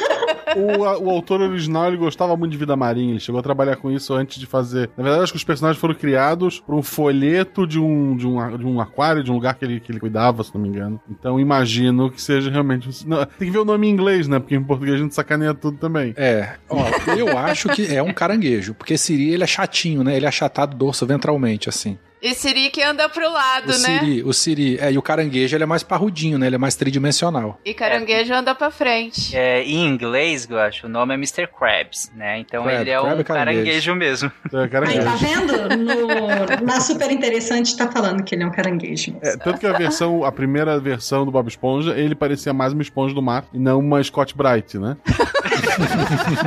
Uma esponja da pia. É. Os, pa- os pais dele são mais uma esponja normal, né? Se tu for ver o desenho. Aham. Ou seja, eu acertei. E e não tem melhor base de referência pra esse episódio que não seja Bob Esponja, gente. Então, você não assistiu? O Werther falou até do Plankton. Tem até plâncton, exatamente. É verdade, tem um plano. Se você não assistiu, vai lá ver esse documentário depois de ver esse episódio, tá? Excelente documentário Sim. sobre a vida marinha. Dois hambúrgueres de siri. Oh, obrigado. Mais um dia, mais um din-din.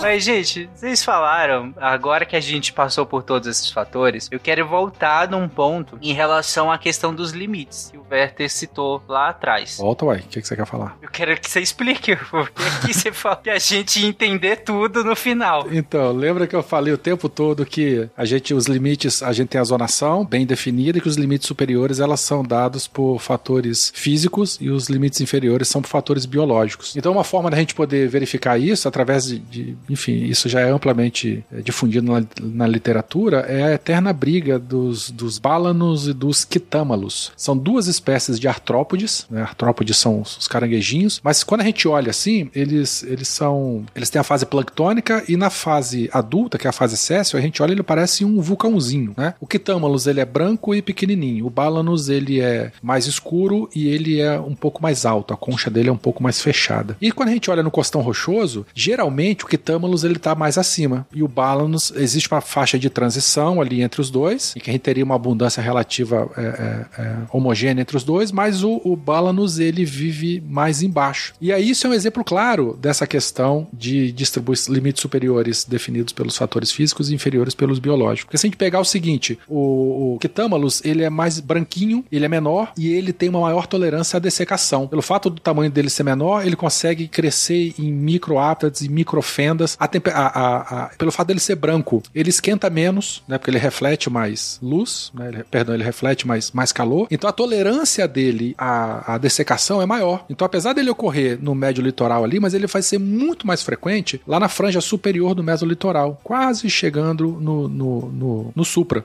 Enquanto o bálanos, ele é maior, tá? Ele, ele tem menos tolerância à dessecação, então ele precisa de regiões mais úmidas e, e, e aí ele acaba, é, é, ele não consegue sobreviver em regiões mais secas, ele acaba ficando um pouco mais para baixo. E o que que acontece? É, aí a pergunta, né? Poxa, mas se o, o, o, o ele é, é menorzinho, branquinho, ele vive lá em cima, por que, que ele não vive lá embaixo também? Já que a água não seria o fator limitante. Muito provavelmente porque embaixo, é, no infralitoral, a gente tem os predadores dele. Ele é menor, a concha dele é menor, a concha dele é mais frágil. Então, se for um, um peixe que tem um aparelho bucal mais desenvolvido, provavelmente ele vai pegar um, um, um quitâmalos e é, vai predar mais um quitâmalos do que um, um bálanos, que tem uma concha mais parrudana, fechadona. Então, apesar do bálanos ser menos suscetível à dessecação, ele é, é mais suscetível à predação, então ele não consegue viver um pouco mais para baixo. Ok, então no- nos limites superiores a gente tem características físicas do ambiente sendo mais preponderantes nessa seleção. Isso aí, isso aí. Ok, e aí nos limites inferiores a gente vai ter características biológicas sendo mais importantes ali. A pressão biológica biológica é maior nos limites inferiores e a pressão física, né, características físicas é mais importante nos limites superiores. Isso e quais pressões biológicas? Principalmente predação, herbivoria, se estiver falando de água, ou competição. Competição de quê? Por espaço. Porque Tá. todo mundo quer morar, né, na sombra, água fresca e no local sem ninguém. Onde é que a gente vai ter isso?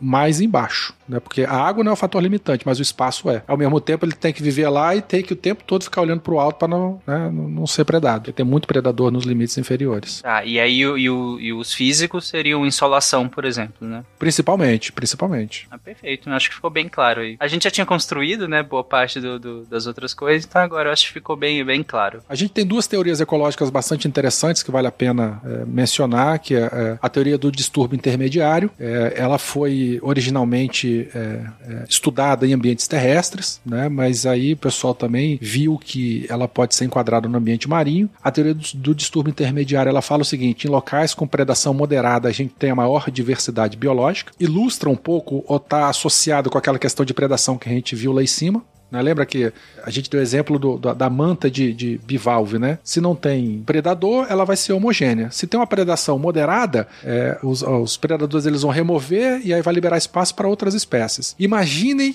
por exemplo, numa é, aqui no Espírito Santo, principalmente na época de Páscoa, a gente tem a muqueca capixaba, em que o consumo do, do sururu, perna a perna, né, essa espécie que nós estamos falando, ela é muito intensa. Então o pessoal vai nos colchões rochosos, eles raspam o sururu completamente, deixa tudo lisinho. Como é que fica a diversidade biológica nessa área? Baixíssima também, né? Então fica tão baixa quanto se a gente não tivesse predador nenhuma. E aí a gente tem dois extremos: nenhum predador ou as espécies completamente predadas. Em ambos os casos, a diversidade biológica é baixíssima. Quando a gente tem uma predação moderada, então a diversidade biológica é um pouco mais alta, perfeito? A diversidade é como se fosse uma parábola virada para baixo. E a, e a predação, é, seja ela baixa ou alta, se- são as pontas, né? Ela, ela inversa a diversidade. No caso, você falou que essa seria a hipótese da. ou teoria, né, na verdade. Dos distúrbios moderados, né? Esses distúrbios, eles. Até onde vai o que eu posso chamar de distúrbio? Tudo? Não, nesse caso aqui, a gente falou de predação. A predação como um distúrbio, tá? Um exemplo disso. Entendi. Aí no ca- o que essa eh, teoria fala é que se eu tenho um distúrbio que ele é muito intenso, eu vou ter Baixa diversidade biológica. baixa diversidade biológica. E até baixa de indivíduos também, né? É, e se você não tem. É, porque vai estar zerado, não tem nada, né? Se você não tem distúrbio nenhum de predação, por exemplo, você vai ter uma espécie praticamente dominando. Estamos falando de diversidade biológica, não estamos falando de, de abundância. Se você não tem predador nenhum, você pode ter uma única espécie dominando o local. A abundância é muito grande, mas a diversidade biológica, consequentemente a diversidade genética e tal, ela vai ser baixíssima também. Porque você só tem uma única espécie. É só esse segundo ponto é o contrário do que eu comecei falando. Então, muito é, muito distúrbio, um distúrbio exagerado, eu vou ter uma, uma diversidade biológica e até um número de indivíduos muito baixo. Agora, se eu tiver um distúrbio muito, muito baixo, eu, eu vou ter uma quantidade de indivíduos muito grande, mas com a diversidade biológica muito pequena. Isso aí. O que também é uma baixa biodiversidade. Sim, sim. Abundância geral, não é diversidade, entendeu? Uhum. Sim, até porque qualquer coisa que acometer esses organismos pode acometer todo mundo, afinal, é todo mundo igual ali. E exatamente, isso aí, isso aí. E aí o meio é justamente essa teoria, que é distúrbios moderados, intermediários, eu vou ter o máximo que eu consigo de biodiversidade, porque equilibra essa questão de número de indivíduos, de, de recursos e biodiversidade, né? Exatamente, isso aí, bonitinho. Já terminando o episódio, tem uma outra teoria muito interessante que é a dos múltiplos pontos estáveis. É, tradicionalmente, os estudos de ecologia eles começaram no ambiente terrestre, né? E tradicionalmente também a gente vê, né, a colonização de uma floresta, o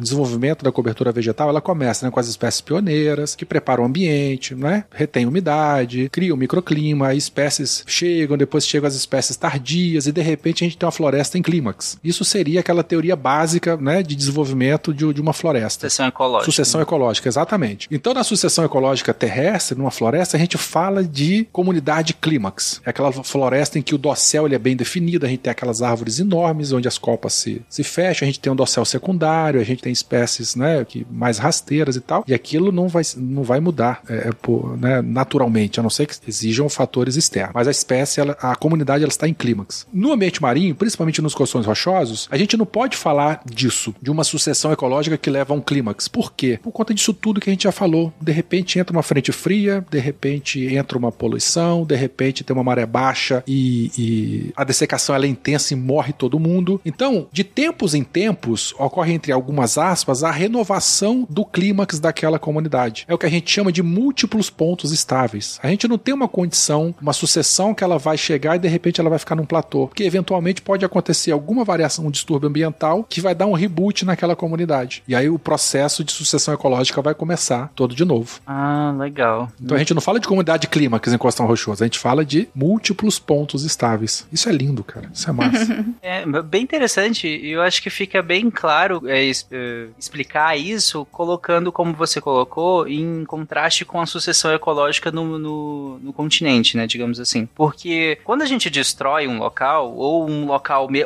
digamos uma rocha qualquer no meio do continente, né? Ou um local mesmo que foi destruído, ou um local que não tem nenhum tipo de vida ali, digamos. É preciso que, se, que chegue uma espécie que a gente, que você falou como espécie pioneira, né? Que vai ser uma espécie que vai ter uma alta resistência, porque ela tá tentando colonizar um ambiente onde não tem vida ali, e, e baixa exigência até eh, nutricional, por exemplo, né? Entre outras exigências, porque o ambiente é inóspito para ela. E é aquela espécie que vai precisar colonizar ali e vai criar um ambiente para que outras espécies venham e se desenvolvam. E à medida que essas espécies forem se desenvolvendo, a gente vai aumentando biodiversidade e tudo mais. E aí chega no que você falou de clímax, né? A gente vai ter o clímax dessa população. Só que você falou que no, nos costões rochosos é como se esse esse ciclo ele fosse de um muito mais rápido, né? Ele fosse muito mais cic- é, realmente ele cicla muito mais rápido. E aí fica difícil de falar de, de apontar qual seria a comunidade clímax da, da- ali. É, a depender de fatores externos, né? Porque,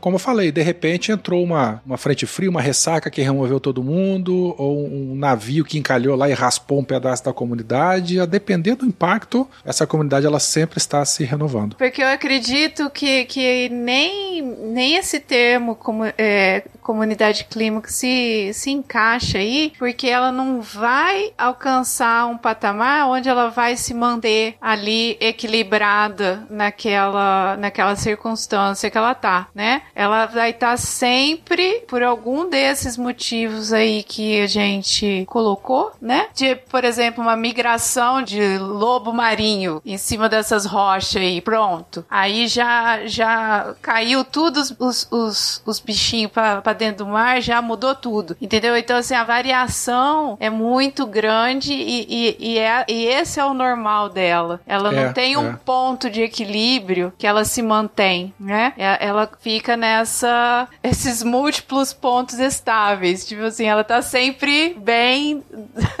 com essa variação toda que que ocorre. E tem uma coisa tão doida assim, só já finalizando mesmo, é que a sucessão ecológica ela acontece o tempo todo. Temos o, o microfilme bacteriano, aí temos os protozoários, os protistas, bactérias, aí aparece uma alguinha, aparece um briozoário e tal, vai preparando para as espécies tardias. E olha que doido, se a gente pegar o mesmo local e, e colocar umas plaquinhas, né, é, placas de prova, corpos de prova, plaquinha de concreto que simula o, o- ambiente ali. Trabalhei muito com isso no meu mestrado e doutorado. Se a gente pega o mesmo local, afunda várias plaquinhas em junho, por exemplo, tá? E aí, mês a mês, a gente vai tirando um pouquinho, umas amostras para poder ver quais são as espécies dominantes naquele mês. E repete esse experimento, mas afundar a plaquinha em dezembro, no intervalo de seis meses, mas no mesmo local, a comunidade final, a comunidade, a sucessão ecológica, ela vai ser diferente. Porque lembra, né? O mar o tempo todo tá trazendo e levando larvas de diferentes espécies. De repente a gente afundou a plaquinha numa época do ano em que chove menos, então você tem uma salinidade é, me- é, menor, porque a gente tem mais influência da água doce, e isso vai matar a larva de alguma espécie, vai sobrar uma outra. A colonização inicial vai ser diferente da colonização inicial daqui a seis meses no mesmo local. Isso leva uma trajetória sucessional diferente, né? Então a coisa é muito dinâmica, é, é- é lindo. Nesse exemplo que você deu, chove mais, né? Ah, não, no meu caso, junho chove menos. É que você, no início você falou chove menos, mas aí depois você falou que tem uma, uma maior influência da água doce. Ah, perdão, perdão. É, se chove menos, tem uma maior influência, tem menos influência da água doce. Isso aí, desculpa, perdão. Não, se a gente estiver tranquilo. falando da região próxima de estuário. Que mudou o vento enquanto ele falava e já mudou.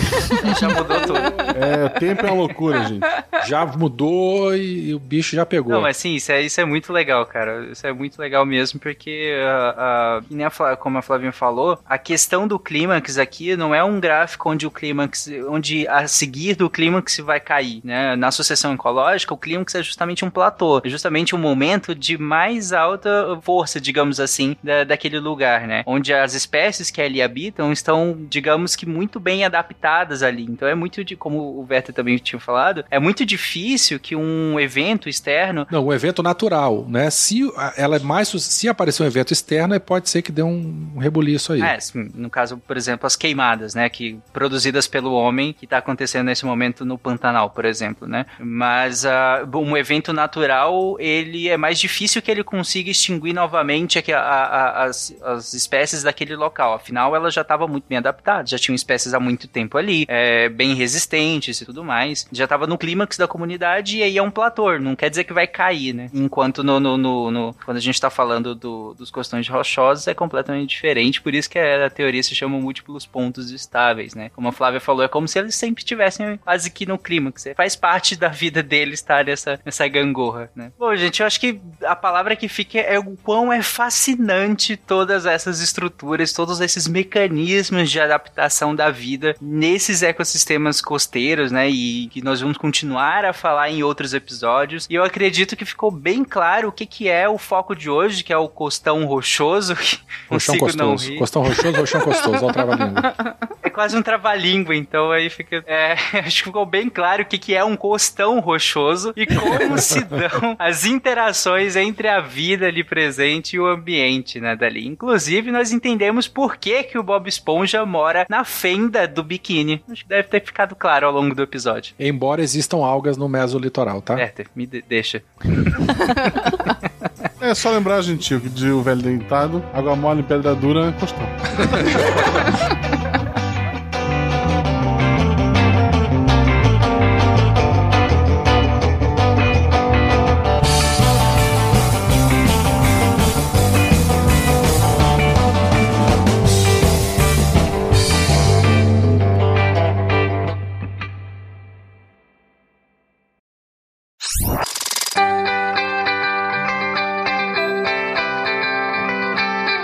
Quem leu essa semana fazendo aqui que vai fechar? Eu li! Você não tá parecendo muito animado hoje, não, Nimi. Ah, não, não é assim. Tô, tô bem, tá tudo bem. Pode continuar, vamos aí. Segunda-feira.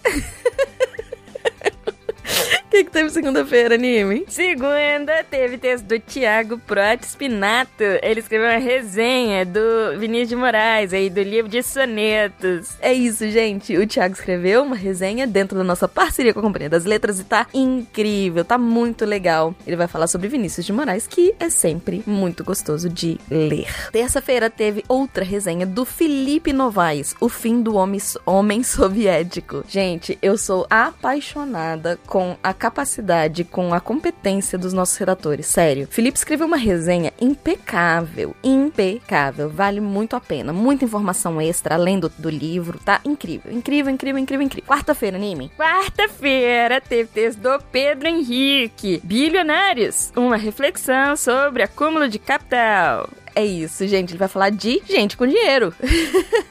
Como que funciona os bilionários? Quem são eles? O que comem? De onde vêm? Continuando, quinta-feira. Quinta-feira teve uma retrospectiva de 2020 sobre a nuvem de gafanhotos pelo mundo da Bruna Santos. Os textos da Bruna são apaixonantes, são muito divertidos. Eu falo que meu dia fica melhor depois que eu leio os textos dela. Então, assim, vale muito a pena, tá muito bom. E vou repetir um pouco. Não, então não pode repetir, deixa eu falar, né? Então eu vou falar de sexta-feira.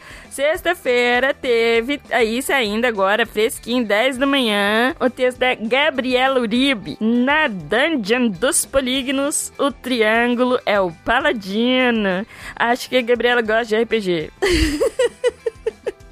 Gente, a Gabriela é muito divertida. Sabe aquela pessoa assim que você lê os textos dela, mas você tem vontade de sentar numa mesa de bar e conversar horrores? É a Gabriela.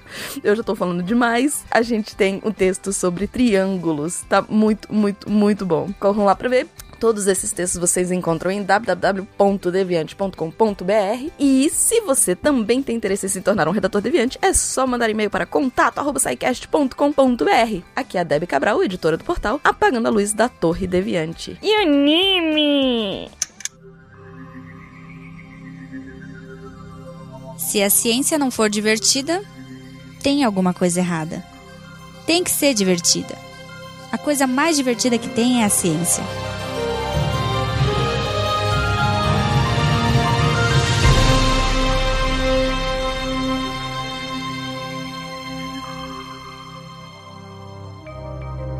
Este programa foi produzido por Mentes Deviantes.